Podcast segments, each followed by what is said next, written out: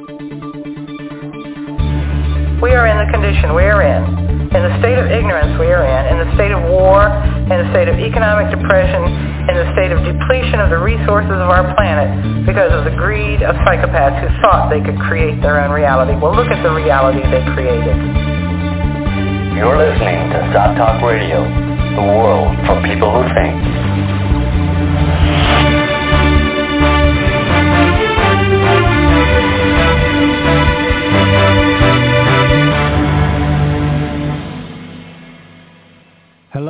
Welcome to SOTT Talk Radio. I'm Niall Bradley, my co-host Joe Quinn. Hi there. And this week we're speaking with Eric Draitser. Eric is the founder of Stop Imperialism and the Land Destroyer Report. He's a regular contributor to Russia Today, Counterpunch, the Center for Research on Globalization, New Eastern Outlook, Press TV, and many other news outlets. Uh, Eric is a geopolitical analyst, and he's also hosted regular podcasts, The Reality Principle, which you can find on his website at stopimperialism.org. If you have any questions for Eric, do give us a call, or you can uh, log into our chat room, leave any comments or questions you have for Eric, myself, or Joe. So with that out of the way, welcome to the show, Eric. Uh, thank you both for having me on the program. And just uh, just a point of clarification, I contribute material to Land Destroyer, but that is not my blog. Okay. Okay. Sorry for that. Well, Land Destroyer is a great blog, so it's a good place to have your have your work. You know, they do a lot of good stuff. Absolutely, but everything else you said is accurate, and thank you again for having me on the show. No worries. It's good to have you. Well, um, Eric, there's there's so much going on, so many questions. I think if I was to ask you something first, I know for me, ever since this Ukraine situation blew up, it's been a real eye opener um, because a lot of things have shifted in focus in how I kind of I seem to understand more about a lot of the criticisms I would have had with Western hegemony and particularly American foreign policy, know, the countries around the world.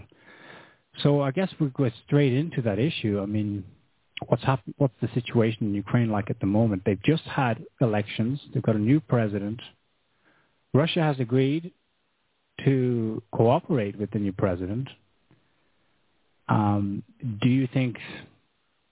Well, I should I should say first that at the same time, I mean, they're giving. They seem to be giving this dangerous situation every chance it can to back down, to destabilize, to rather to stabilize. But Putin, I think, is frank when he says the situation now is a civil war situation. Do do you think we're already there? And is there a way out of going down that road right now?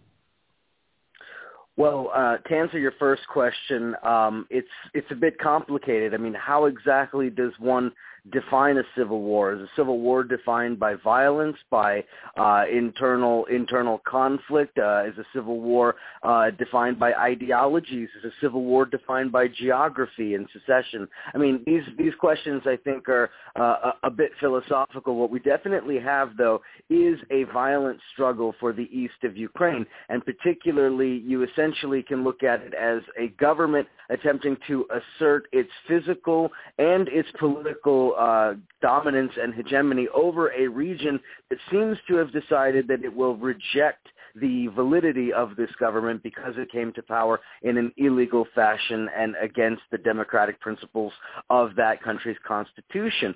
So it's it's a bit complicated when we talk about a civil war, but it is definitely a civil conflict and it is definitely one that is escalating and escalating particularly because of the actions of the government in Kiev. And what I mean by that is the deployment of military forces against these self-defense organizations in uh, the Donbass region that is the Donetsk region and some of the surrounding areas in the east of the country.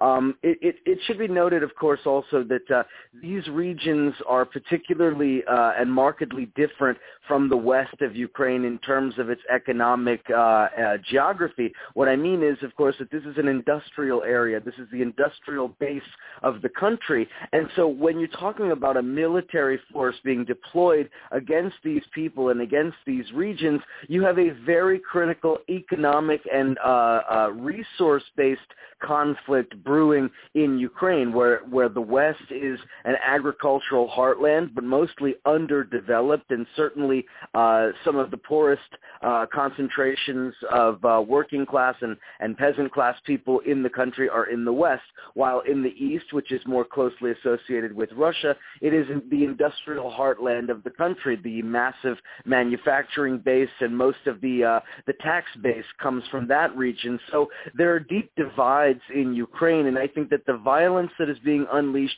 by the current government uh, is an outgrowth of some of these contradictions, some of these distinctions, and some of the gaps that we see within uh, Ukrainian society. But all of these cracks within society have really only emerged and really come to the surface because of the meddling of the United States and the West in that country, because of a destabilization, because of a regime change maneuver, which has really escalated all of this. And that's not even to speak, of course, of the conflict over Crimea and Crimea's return to the Russian Federation.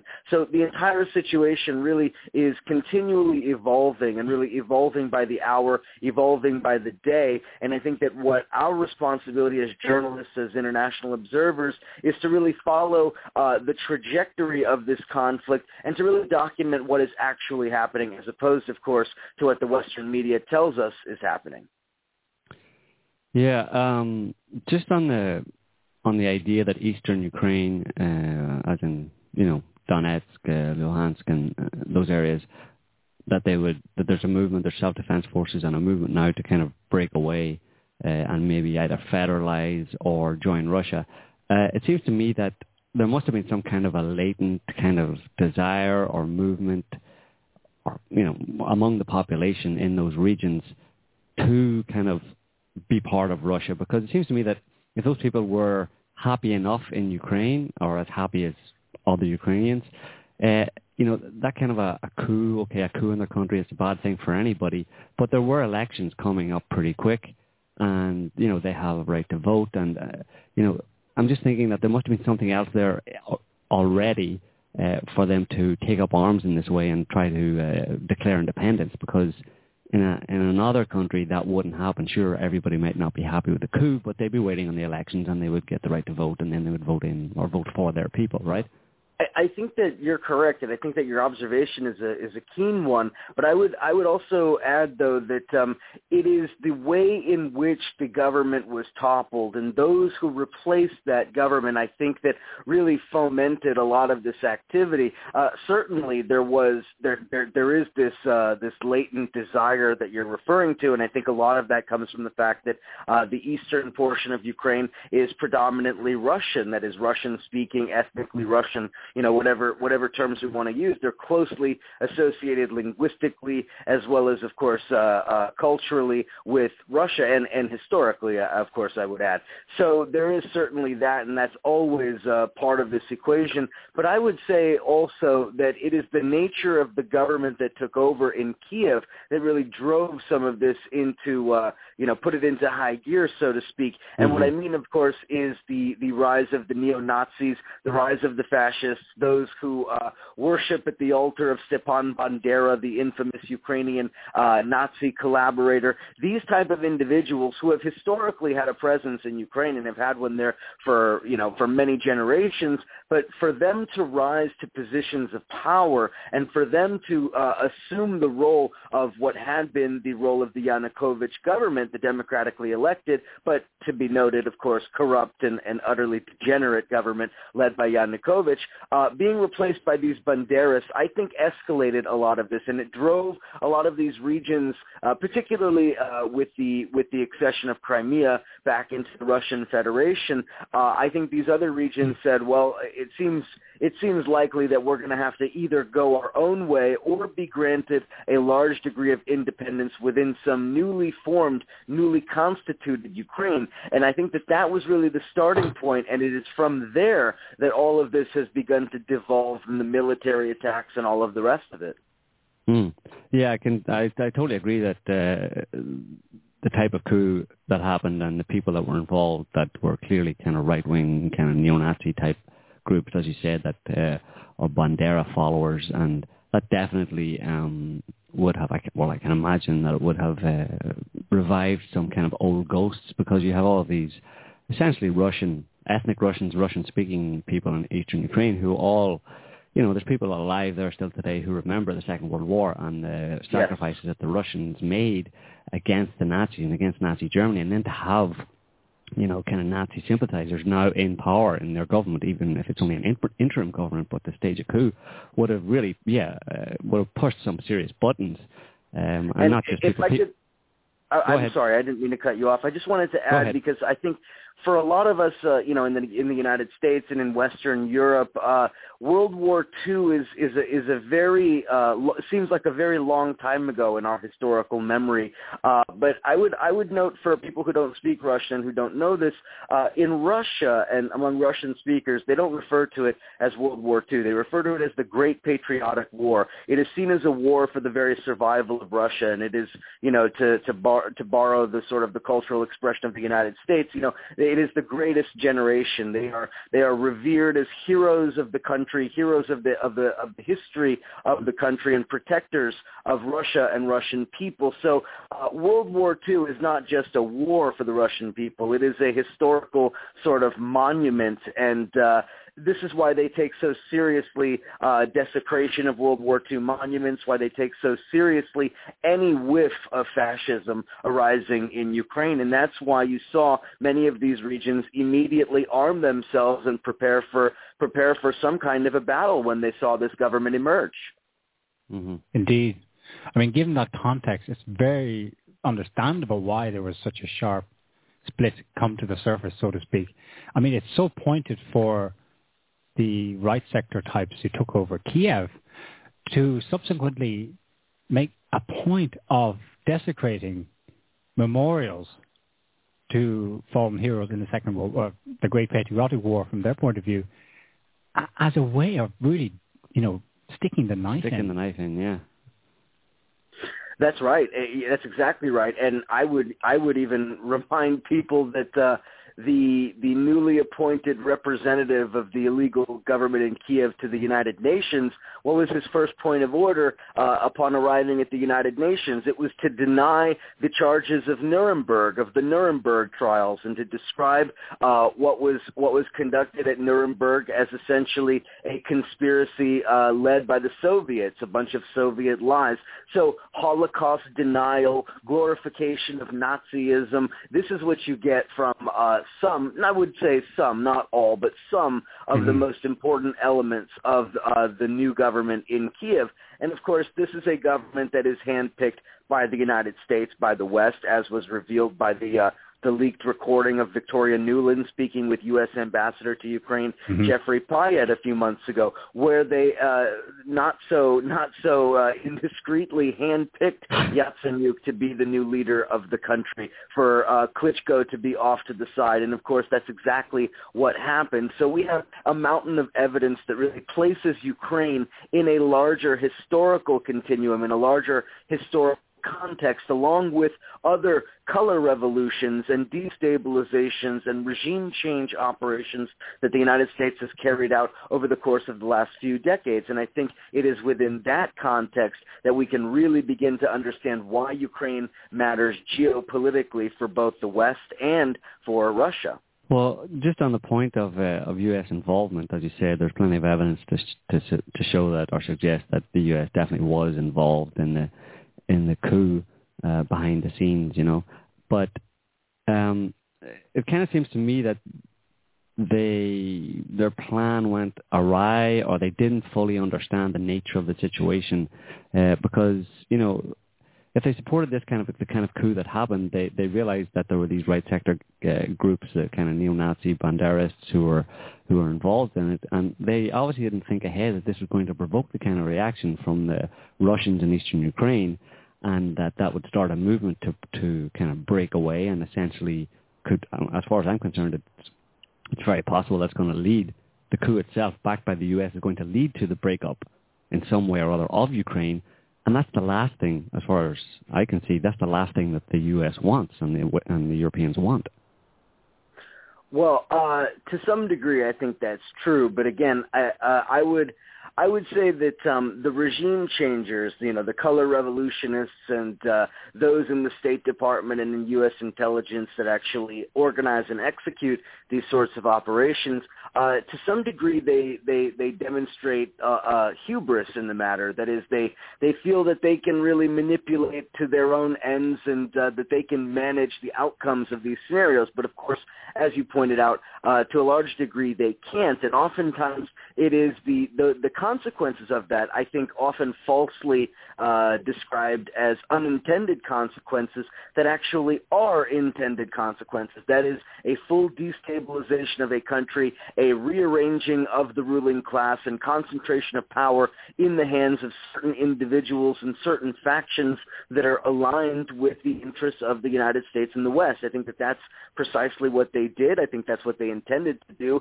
and that's what they've done repeatedly. But yes, you're absolutely right in the sense that uh, there's uh, there's a definite degree of miscalculation, and I think the miscalculation, and this is perhaps mm, from my judgment here, but uh, the miscalculation comes from uh, misunderstanding of how uh, Russian President Putin would respond.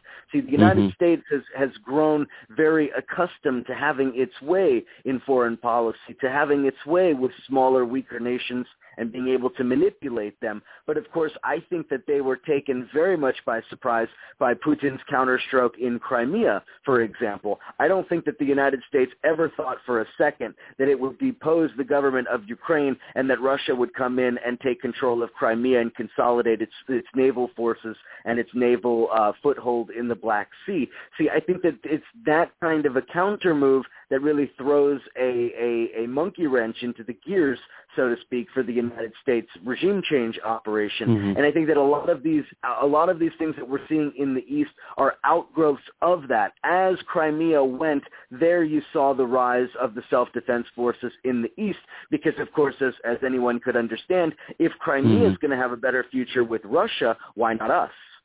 Yeah, so they were kind of the people in eastern Ukraine were emboldened by Putin's uh, move on Crimea. They saw Russian support. Yeah, and I, and I and I think that that was a calculated move by Putin as well. I think that Putin understood that that would happen, and I think that that's part of the leverage that Russia is attempting to maintain going into whatever negotiations are likely going to be the outcome of all of this.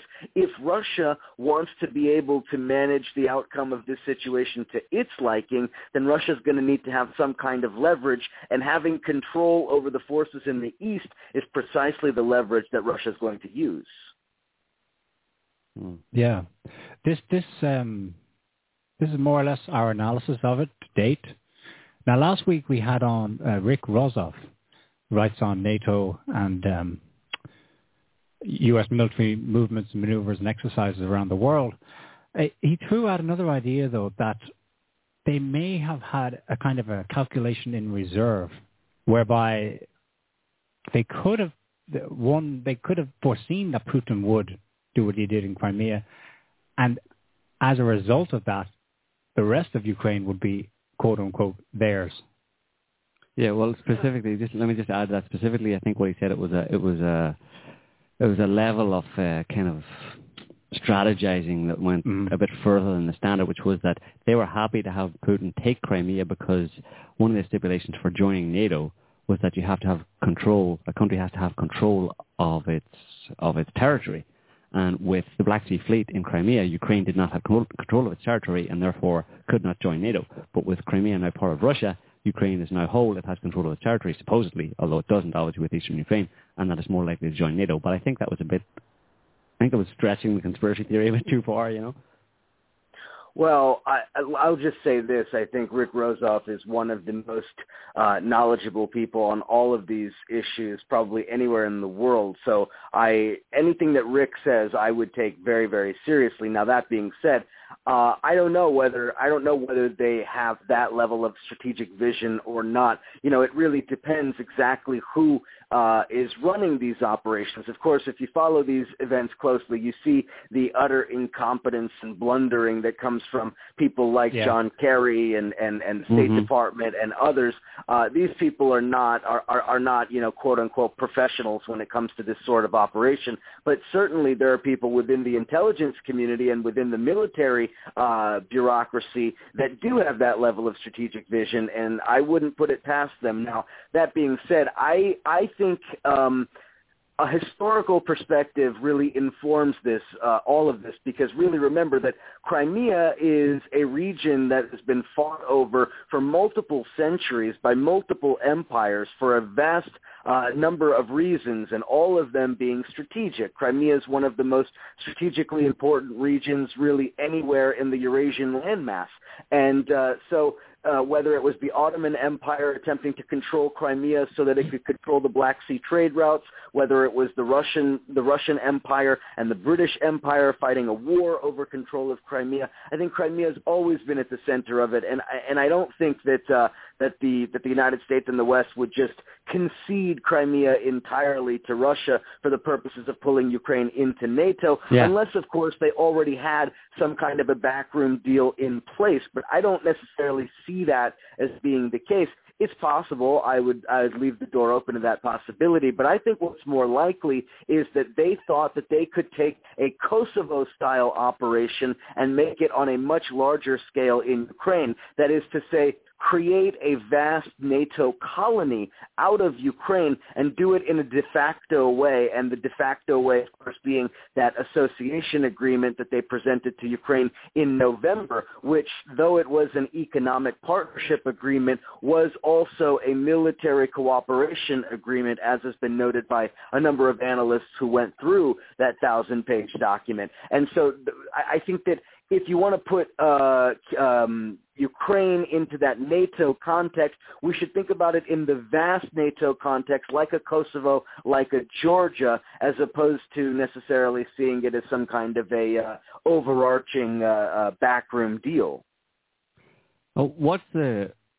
I mean, you talked about Crimea being very, very strategically important uh, throughout the kind of past few centuries to various different empires. What is?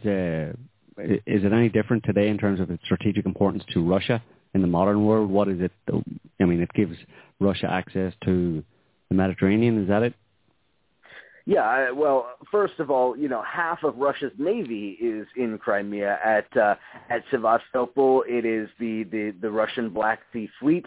This is what the Russian Empire fought that the Crimean War for. Uh, control of Crimea, allowing Russia control uh, access to the Black Sea and access to the Mediterranean, which of course means military and uh, commercial, if if need be, access to Europe uh, via you know via maritime trade routes. And that has always been historically important. It was also historically very important as a crossroads, a crossroads between east and west, a trading and commercial center as well, and particularly the city of Odessa, uh, which is not in Crimea, but which is also in Ukraine's south on the Black Sea coast also very important for uh, you know for, for all of these for all of these reasons.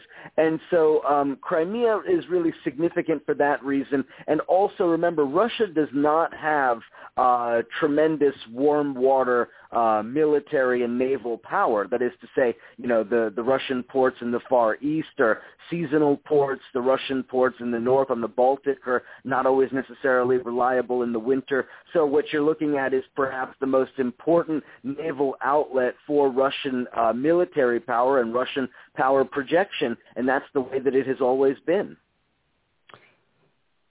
Uh, Eric, we have a call on the line. I'm going to go ahead and take it here. Okay. Sure. Hi, caller. What's your name? Where you calling from?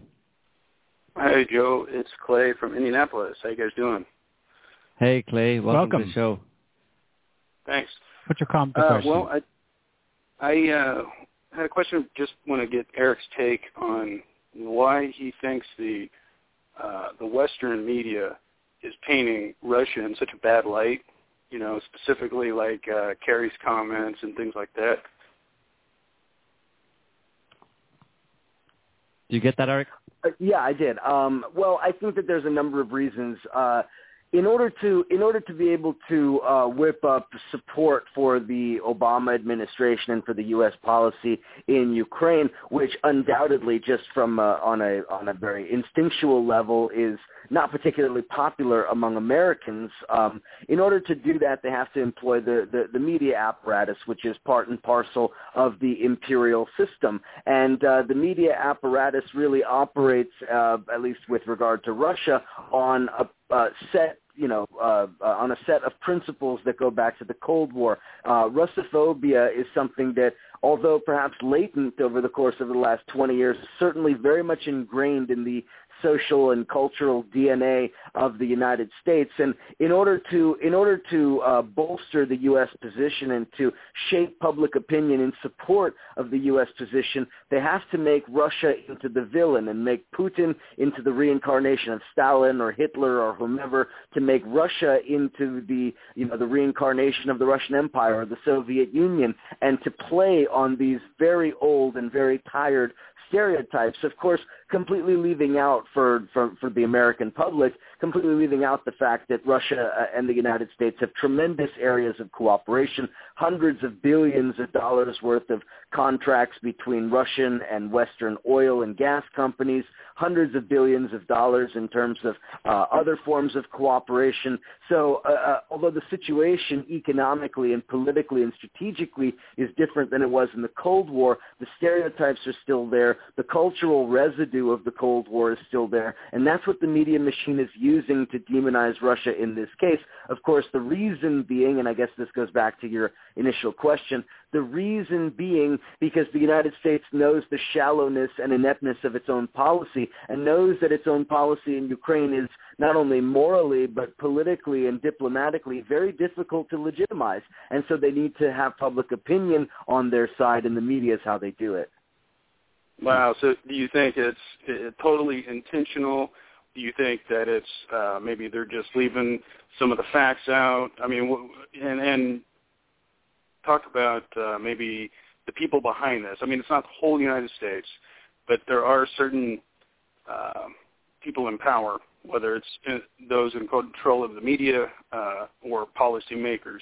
Um, I guess who who do you think is really uh, behind all that? Mm-hmm.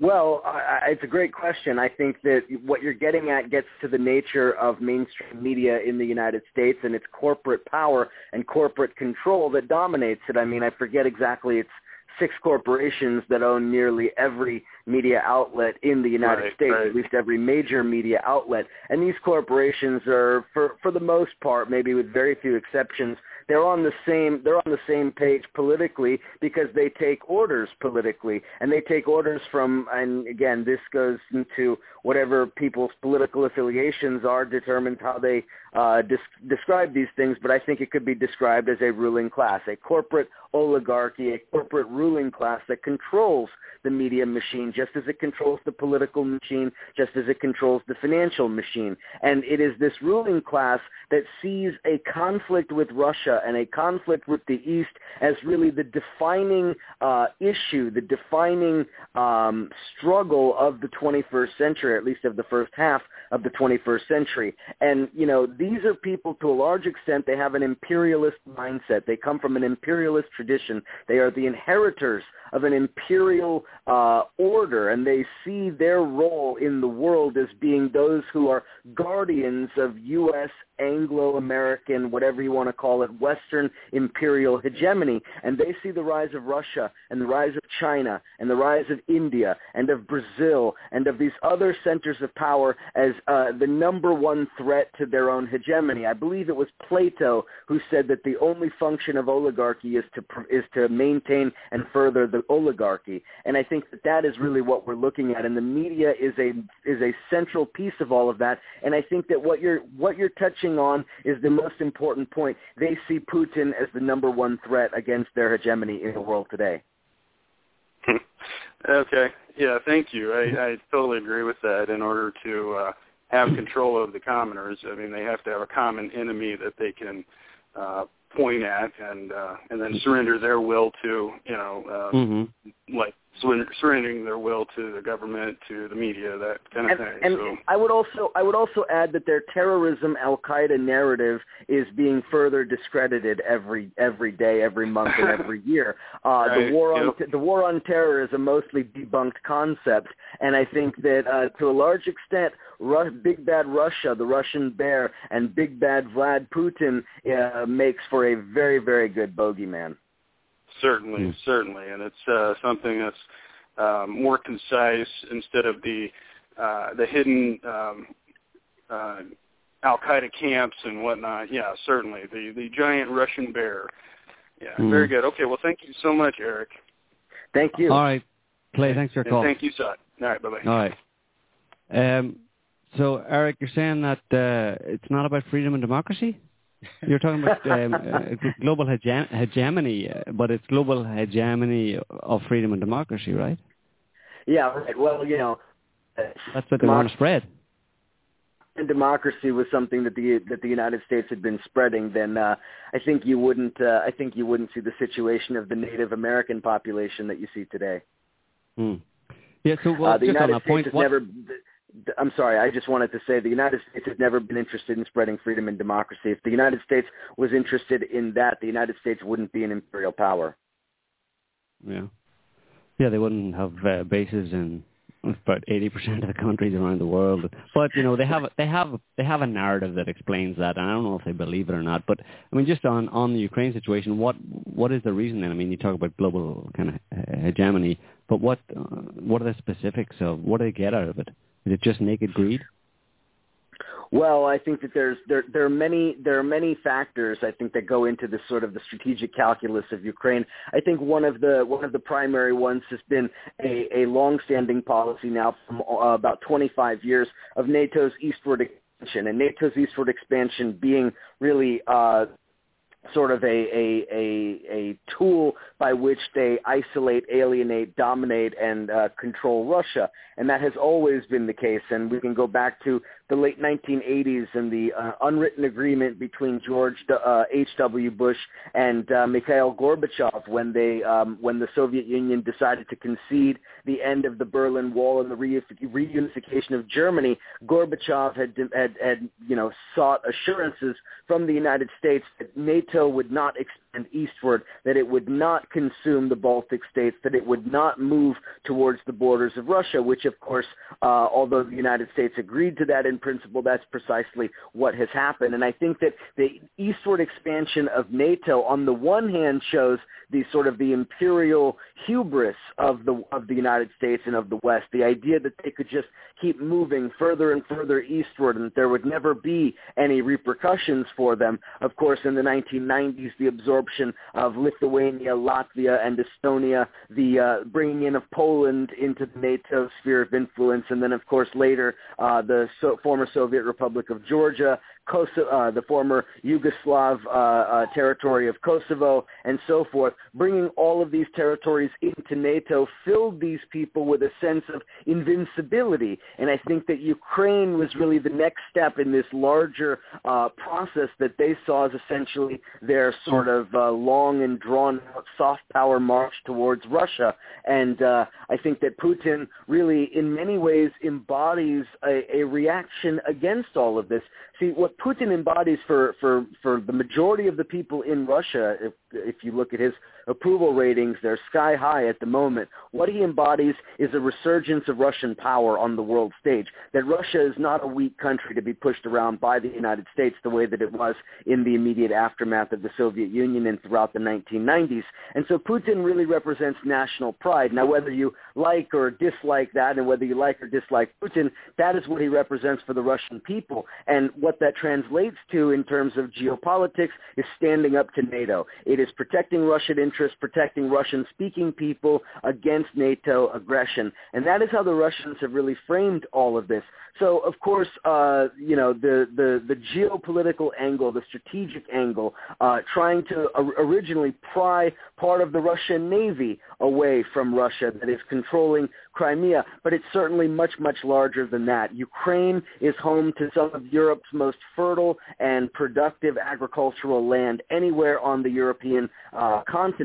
And of course, countries like Monsanto and ConAgra and other major big agribusinesses of the Western world, they want to get their fangs into the Ukrainian heartland as well. And actually, they're already doing it now that they have their people in power. Of course, also, Ukraine is vital to Russia's gas delivery infrastructure to Europe. Uh, something like 80% of Russia's gas that goes to Europe today goes through Ukrainian pipelines. Now, those Ukrainian pipelines are not controlled by Russia as they are in Belarus. They're controlled by Ukraine.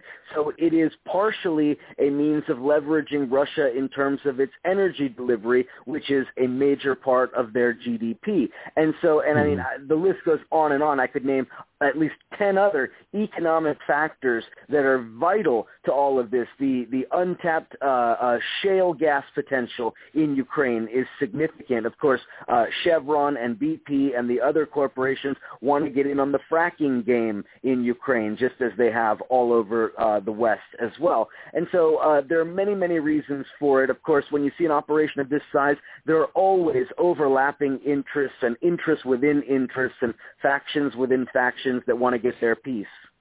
Oh, okay, so what's the problem with if you were if you had to explain to somebody say in the U.S. or Western Europe what the problem is with NATO? Why countries in in NATO member countries like and the expansion of NATO for the people on the ground? What's what's the drawback? What's the negative? Why is that a, a problem? Well, I would I would start that conversation by asking what is NATO for? I mean, if mm-hmm. if if people could if people could provide a very good answer as to what NATO is for, then maybe you could begin a debate about whether or not NATO is a good thing or not. Because NATO was established as a means of checking. Well, at least this is how they sort of uh, sell the idea of NATO as a means of checking uh, the, the the communist East, uh, the Eastern Europe and the Soviet Union in the aftermath of, of World War II. That NATO mm-hmm. was really the, the power projection and the collective defense of Western Europe against Soviet aggression. That is the function of NATO, at least in the in the NATO charter going back to the late 1940s. So if that if that power block of the East doesn't exist, then why exactly do we still have a NATO? And then you get into the nuances of what exactly NATO does and how exactly NATO operates. Why is Turkey a part of NATO? What is the role of a country like Turkey in a in a security alliance that is supposedly about the Atlantic security space? So you begin to get into very mm. uh, very real questions about what NATO is, and then you start to get, I think, to the fundamental point that NATO is really a euphemism for Western imperial system. That is an mm-hmm. empire that is not specific to one nation, but an empire that is controlled by Western capital. Western capitalism and Western capital, NATO is the military arm. It is the enforcement arm of Western capital and the Western system. Mm-hmm. Yeah, well, I mean, most recently what we saw happening under the aegis of uh, NATO was uh, was the bombing of uh, Libya, and uh, it's pretty clear that that was for essentially, you know, uh, just for gain uh, um, for the essentially for the for the big business, the big international multinational businesses in our corporations in the U.S., particularly oil. Um, so I mean, they, they used the you know that there's an ulterior motive when you hear the uh, the tired old uh, accusation of he was attacking his own people. You know, I mean, five or six years ago, Gaddafi was feted in Paris, and uh, with Sarkozy and stuff, he was he was fine. There's no problem. I mean, he'd been in power for like 40 years or 35 years at that point. But within five years, suddenly the guys turned around and he started started to kill his own people, type thing. I mean, that whole thing was trumped up, to use a, a phrase, but of uh, uh, that Obama used or Kerry used recently. Um, so I mean, for me, that's an example of what NATO does. It unjustifiably kind of it it sequesters or uses uh, uh, other countries uh, in Europe in particular um, to to justify to provide a, a veneer of justification or legitimacy to uh, an attack on another country uh, where, where that has some resources that are needed or wanted by the West. Oh, that's absolutely right, and I think Libya is a is a perfect example of exactly what I was just describing, and and in fact, uh, it, it's you know it's a good example for a number of reasons because uh, everything that you mentioned is true in terms of the corporate interests, in terms of the economic, the financial uh, interests in, uh, that wanted to get their their claws onto the Libyan state, but there's also very real political and geopolitical strategic reasons for it. It's a uh, it's a base from which to destabilize all of North Africa, which is exactly what has happened since then. I mean, the conflict in Mali, the conflict in Nigeria, the conflict in Chad, uh, these things are really outgrowths of the violence and the overthrow of Gaddafi uh, and the spreading of that conflict all through the region. And Algeria, of course, the, the, the the terror attacks in Algeria as well. And so there, uh, although there, there very powerful interests that wanted to enrich themselves in Libya.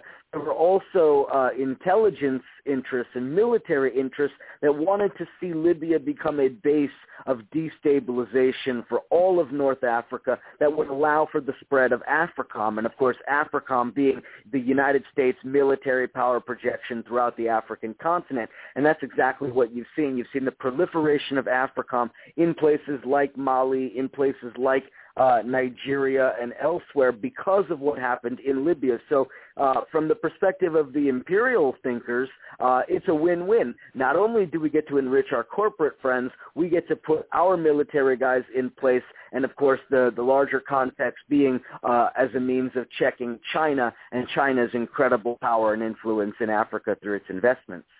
Yeah, so I suppose what it comes down to is it's kind of a moral question uh, in the sense that if trying to convince anybody that NATO's not so good, that it's not something that should be supported or should be allowed to spread and stuff, it essentially is a moral question in that, okay, you know, people in Western Europe and in the US and stuff, you know, NATO's no threat to them. But it's what NATO's doing around the world and whether you have any kind of empathy or, you know, concern for the suffering of other people in other countries at the hands of NATO. That I I would agree entirely. I think that when it comes to questions of war and peace, ultimately it's always a moral question. It's always a question of morality, a question of ethics, and and, and a question of um, you know uh, of uh, sort of political uh, idealism, and I think that that's how it needs to be thought of. But also, you know, when it comes to this, you get people who who want to present you with a purely Machiavellian argument. Well, you know, you need NATO because you never know when you know Russia will rise and and seek to destroy you know Western capitalism or whatever it is they might say. And uh, other than this being utter nonsense, I think it it betrays essentially a, a complete misunderstanding of how the world works today and the place of uh, Russia and China within the the the, the global system. And I think that is why you see uh, the power centers of the West so particularly perturbed by Russia and China signing this massive gas cooperation deal and all the mm-hmm. other cooperation deals that are emerging between Russia and China precisely because what we talked about earlier, a Western hegemony, a hegemony that had become sort of the norm by which the, all of these people understood how the world works that hegemony is falling away. The global order is changing dramatically, and it is becoming a multipolar global order. And a multipolar world is something vastly different from what all of us have grown accustomed to over the last 20 years. And oftentimes it is the policymakers and the, uh, the strategic thinkers and planners in Washington and in the West who are going to be the absolute last people to see that that is the new reality. Mm-hmm. Yeah, I bet. It seems to it seems to be the case already. You know, um, Eric, we have another call on the line here. Hi, caller. What's your name? Where are you calling from? Hello, Charles from Missoula, Montana. Hey, Charles. Welcome to the show. Uh, thank you.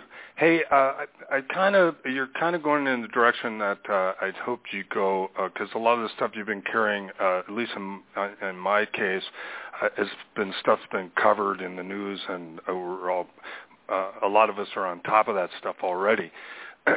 but uh, kind of just a little bit of a comment of what you said earlier is uh, on. Uh, to me, it's pretty clear uh, from the the rabbit holes I've gone down over the years that it is this one world government thing or one corporation. They want to get rid of nationalities. They want to get rid of democracy. They just want to run the show and you look into the Council on Foreign Relations, you look into Bilderbergers working on the um, the uh, European Union back in the 50s, uh, the Round Table Group.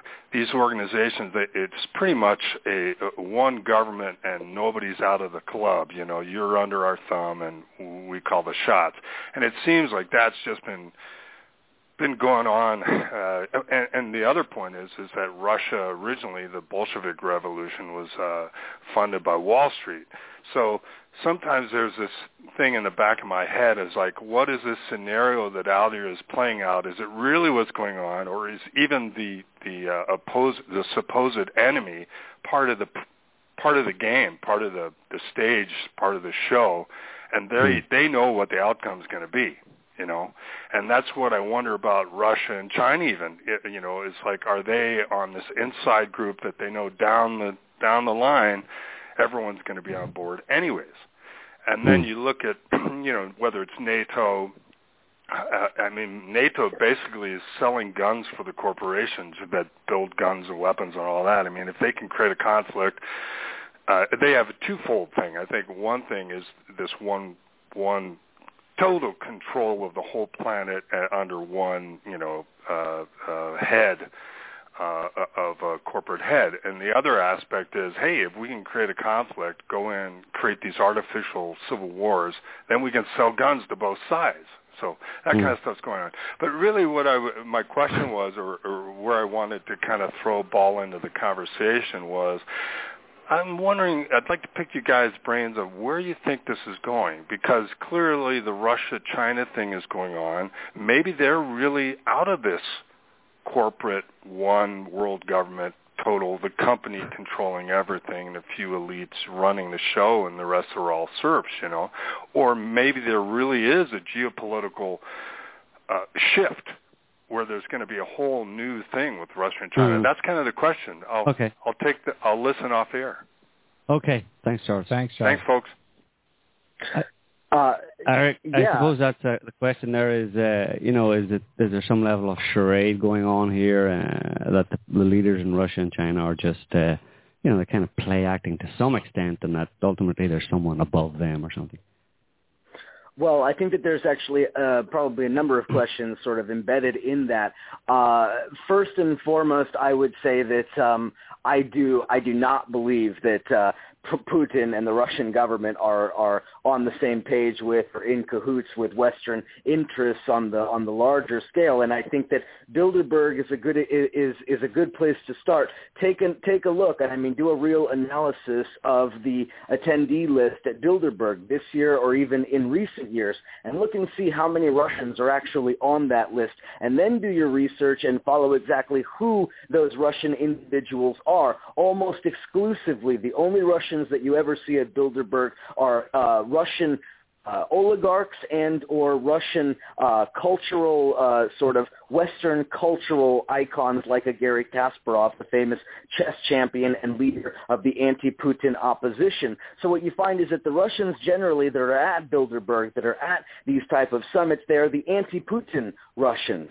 So uh, the Putin power block is something that is absolutely outside of the power structure that uh, the caller is referring to. And again, I think that again we get into this question of terminology. The one world government thing, uh, I, I don't I don't generally use that term because I think it's much more nuanced than that. I like I like to call it an imperial ruling class because there are factions within the class and factions within that faction. For example, the neocons are certainly not the same thing as Brzezinski and the Brzezinskyites. They have in many ways different worldviews, although they are equally imperialistic. They have slightly different interpretations of how that uh, should be carried out. But I think that the caller is touching on the uh, on the important point point, and that is that it is it has a corporate character to it, and that the notion that nations become subordinated to corporate interests and to corporate control that is absolutely, I mean, 100% the case. And I think a prime example of that would be the Trans-Pacific Partnership. Look at the actual details of what the Trans-Pacific Partnership will put into place. It will sanctify the uh, the rights of multinational corporations above and beyond the rights of individual nations that are party to that agreement. And I think that in the and the uh, the transatlantic partnership is actually in many ways even worse the Trans-Pacific Partnership. And taken in total, what you see then is an economic framework for what the caller is describing, this sort of a, a, a, a corporate-controlled, a single entity that is a corporate entity controlling commerce, international commerce, and of course, thereby controlling international politics. Now, uh, I think, of course, it's very important to remember that the Trans-Pacific Partnership, China is not a part of it. Of course, uh, Japan and the Philippines and Malaysia and uh, many of the other countries in the region, all part of Trans-Pacific Partnership. China excluded. What does that tell you about what that policy and what that framework and what that worldview says about how they view China? China is the regional enemy. China is the rising power, and the Trans-Pacific Partnership is intended to isolate it in the same way that Russia is, they're attempting to isolate Russia through these various sanctions. So um, I would not say that it's all a charade. I think that there are elements of that, but I would say that what we're looking at is a global struggle, or, or really a struggle for power and influence on a global scale. And the reason why you see such vicious uh, anti-Russia sentiment in the media is precisely because Russia is an obstacle to consolidating mm. that power, an obstacle in Eastern Europe, an obstacle in Syria, an obstacle in Venezuela, an obstacle in many places where the United States is attempting to assert itself. The same with China. You see China as an obstacle to U.S. interests in Southeast Asia, China as an obstacle to U.S. interests in Syria. So this is how the conflict is shaping up. It is one over hegemony in the 21st century, and whether or not there's going to be a continuation of U.S. dominance or whether we'll, we'll actually begin to see some kind of a true balance of power. And this is really what I'm most interested in as an American and as somebody who's interested in peace. I want to see a balance of power in the world so that my country doesn't get to go around everywhere it wants, killing whomever it wants, toppling whatever governments it wants, whenever it wants. Absolutely. Well said. Um, well said. I uh, yeah, I mean, I, on that point, I kind of think of uh, competition, isn't? I mean, for all the capitalists in the West and the West in the U.S. and Western Europe, isn't the essence of capitalism uh, uh, competition? I mean, that it's healthy for capitalism to have competition. You can't have monopolies, right? So, because uh, it's not good for business, it's not good for the country, it's not good for the economy. You need you need competition, healthy competition, and here Russia is providing some healthy competition to uh, the U.S. monopoly. Why does any capitalist Indeed. in the West have a problem with that? That's right, and and and uh, don't get me wrong. I'm certainly not holding up Russia as a, as a the beacon of anti-capitalism. They're just as capitalist as anybody else. The Chinese Absolutely, being yeah. just as capitalist as anybody else. This is the absurdity of the of the conflict that we're seeing erupting now. It's and this mm-hmm. is what Putin has stressed repeatedly. Why are they, meaning the United States, why are they perpetuating this conflict? Don't they know that we have a global economic system where everybody is interconnected, where our mm-hmm. prosperity is connected to their prosperity? Now, this is partially political posturing on his part. I don't think it's quite so simple, but I think the, the, the, the gist of his idea is true. There is a global capitalist system, and Russia is a very big part of the global capitalist system. China is, an, is a far bigger part of that global capitalist system. Mm-hmm. So, with, and again, I mean, we could talk about how to struggle against capitalism, but just even no, within the framework of even within the framework of capitalism, it's an absurd policy that the United States is following. Yeah, we uh, Eric, we have one more call here. Uh, I think I'm going to go to it. No. Oops. Hi. Uh, uh, we have someone on the line. Hi, caller. What's your name? Where you calling from? Hi, my name is Zoya. I'm calling from Belarus. From Belarus. Belarus. Okay. Welcome. Yeah. Topical place to be. Yeah, your... yeah. Ukraine is my neighbor, so yeah. it's pretty close to heart the whole issue. Mhm. Okay, so uh, since Belarus is Ukraine's neighbor, uh, everyone here have been following uh, you know, whatever's happened in Ukraine uh, rather closely. And uh, amazingly, the situation here is very stable and quiet, except for several isolated cases near the Ukrainian border. You know, when people tried to cross it and they were robbed and everything. But mm-hmm. the quiet is obviously also due to several steps that Putin took, like, for example, uh, placing several of Russia's fighters in Baranovichi military base near the border with Poland Another step that was taken recently was the Eurasian Economic Union between Belarus, Russia, and uh, Kazakhstan. Yeah. And uh, in my opinion, it's a very significant step because it basically opens borders between three countries and creates a single economical market of 170 million people. Mm-hmm. And uh, for example, my teacher in economics says that the span of this union can be compared to NAFTA and European Union. So I think it's uh, one of the steps that Putin takes uh, uh, to counter U.S. Uh, influence, economic influence, and whatever Eric was saying before. Mm-hmm. I, yeah. Okay. Yeah, I think that that's absolutely correct. I actually uh, thank you very much for bringing up the Eurasian Economic Union issue because I have a major article coming out probably uh, tomorrow or Tuesday on various subjects. So uh, look for that. Uh, but yes, exactly right. The Eurasian Economic Union, this partnership between Russia, Kazakhstan, and Belarus is is uh, is of great significance, and it's of great significance to Belarus and to Russia and to Kazakhstan. But it is also of tremendous significance to China because remember that China is also pursuing this new Silk Road strategy, which essentially creates a trade zone stretching from western China all the way through uh, to Turkey and then into the European market. And uh, the, the Eurasian Economic Union, that is to say, the region through which it'll have to travel through Kazakhstan and into the western portion of Asia, that is going to be critical for the Chinese policy. And so now, if they have close relations with Russia, and then through, by extension, through the uh, Eurasian Economic Union, it moves Russia and China even closer to a strategic and an economic and possibly even a military alliance. And now, now you're talking about a fundamental change in global politics. And I would also add for the uh, Belarusian uh, uh, uh caller there, Belarus has a lot of interest in all of this because Belarus, aside from being uh, 100, its its pipelines being 100% owned by Russia's Gazprom, Belarus has major export interests into the Russian market, in particular with heavy machinery, tractors and construction equipment and things like that. For Belarus to survive, given its uh, uh, you know, its its geographical position and its relations with its neighbors, for Belarus to survive anything that improves trade relations with Russia is tremendously significant for them. Kazakhstan, on the other hand, is a is a little bit more of a complex case because Kazakhstan, unlike Belarus, is thoroughly uh, uh, infiltrated by Western corporate interests. You have the American Chamber of Commerce, very very significant and influential in Kazakhstan. You have the World Bank being the uh, fundamental uh, guiding principle behind Nazarbayev University in the new capital of Astana. So uh, Kazakhstan is going to become a battleground for influence, and it's one of those particular countries that I would watch very closely for the next round of destabilizations because the United States will want to do anything it can to prevent Kazakhstan from turning towards Russia and China and turning away from the United States. Uh, uh, is that it, Zoya? Oh, well, I, I have another question, if it's okay. possible. Okay.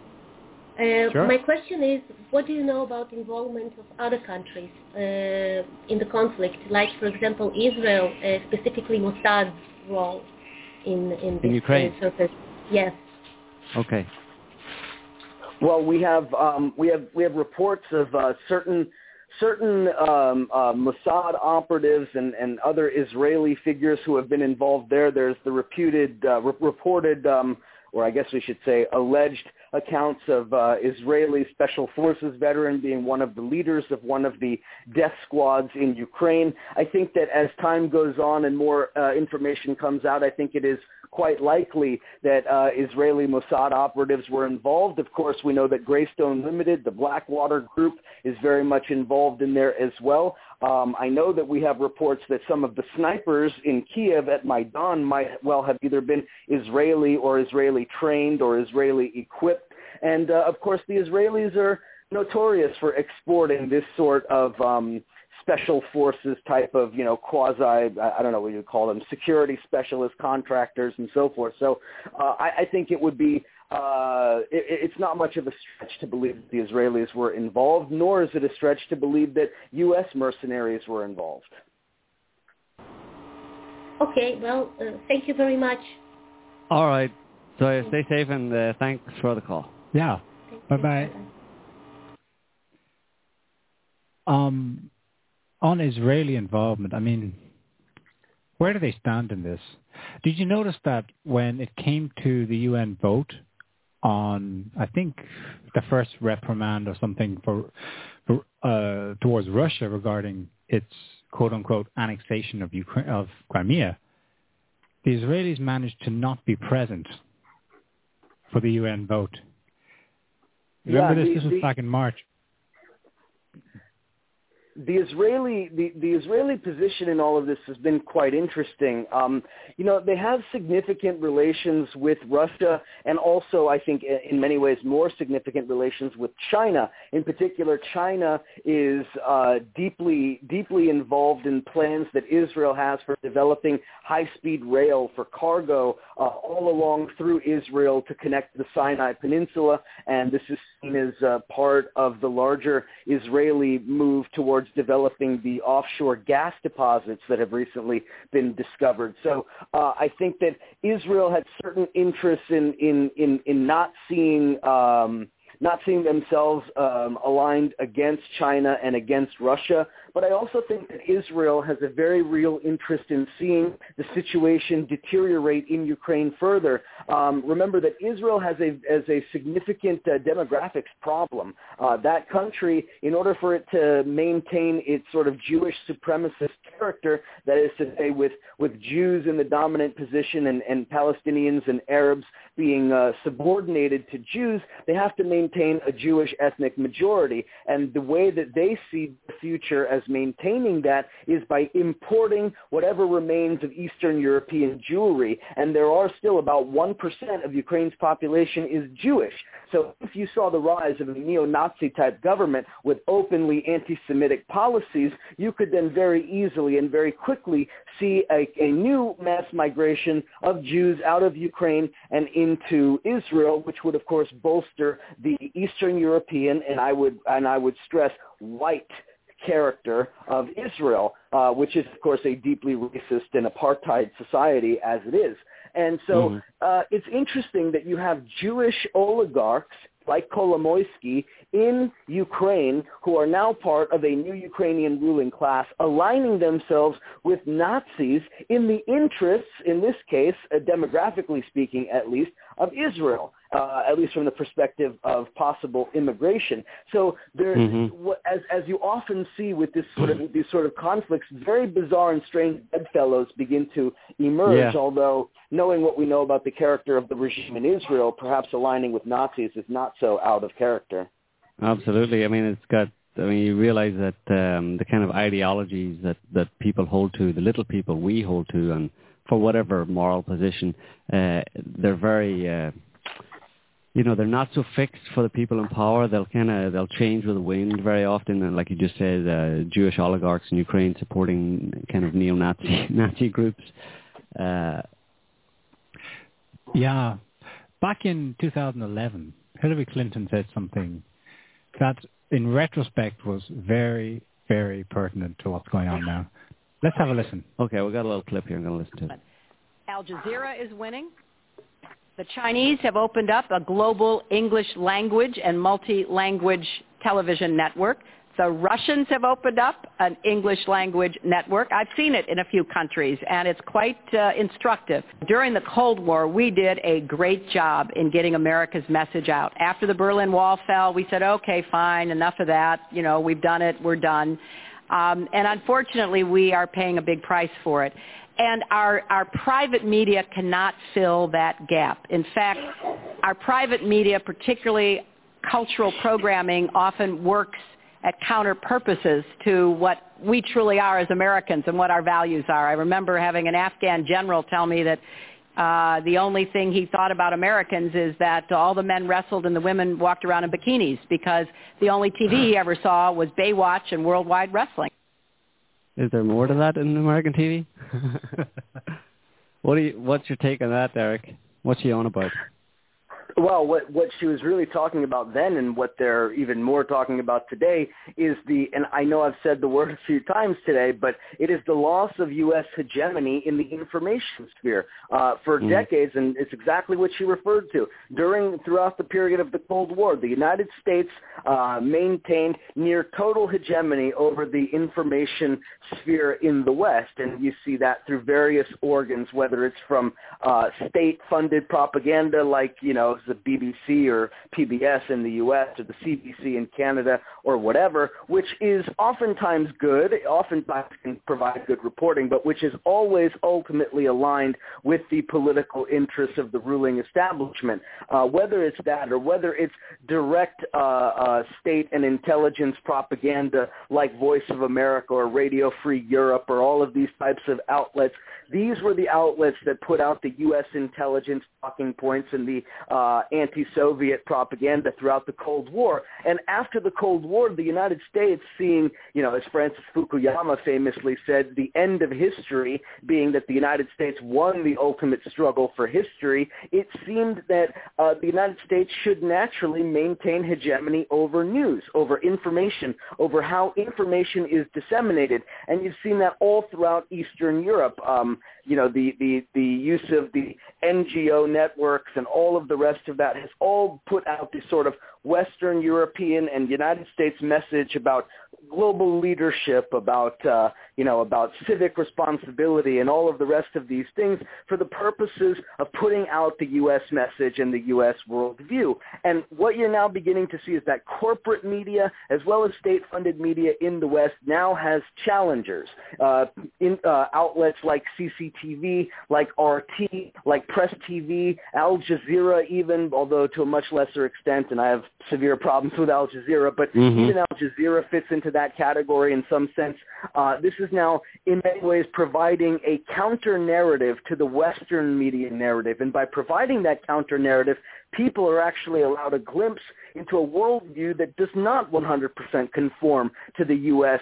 Western establishment worldview, and the uh, the functionaries of the ruling class are terrified of that. This is why you've seen attack after attack after attack upon RT since the conflict in Ukraine has begun, because RT provides a very different perspective on the conflict, a very different perspective on Russia and on Russia's place in the world, and of course the United States is terrified of that because people, particularly of my generation, people who are uh, who came of age politically in the 9/11 and Iraq War period, uh, those people in that age group are more and more turning to outlets like RT because they have simply turned away from the mainstream media because of lie after lie after lie, war after war after war. Absolutely. Very well said again. Eric, uh, we're kind of running out of time here, so we'll probably leave it there. I just want to say thank you very much for, for being on the show. It's been great. You're uh, You've been a super guest. Thank you, Eric. super guest, uh, full of lots of uh, pertinent and interesting information. Bye. Thank you very much. Thank you very much for having me. I really, I really appreciate it. And uh, people can check out my website, stopimperialism.org. You can follow me on Facebook, on Twitter at Stop Imperialism, and uh, my regular contributions at RT, Counterpunch, Press TV, and various other sites. Okay, more power to you. Thanks, Eric. Thanks for having me. Take care. You too. Bye-bye. Bye-bye. All right, folks. Uh, much to uh, your collective dismay, I'm sure we are having a shorter show this week than we usually do for reasons that must remain unspoken.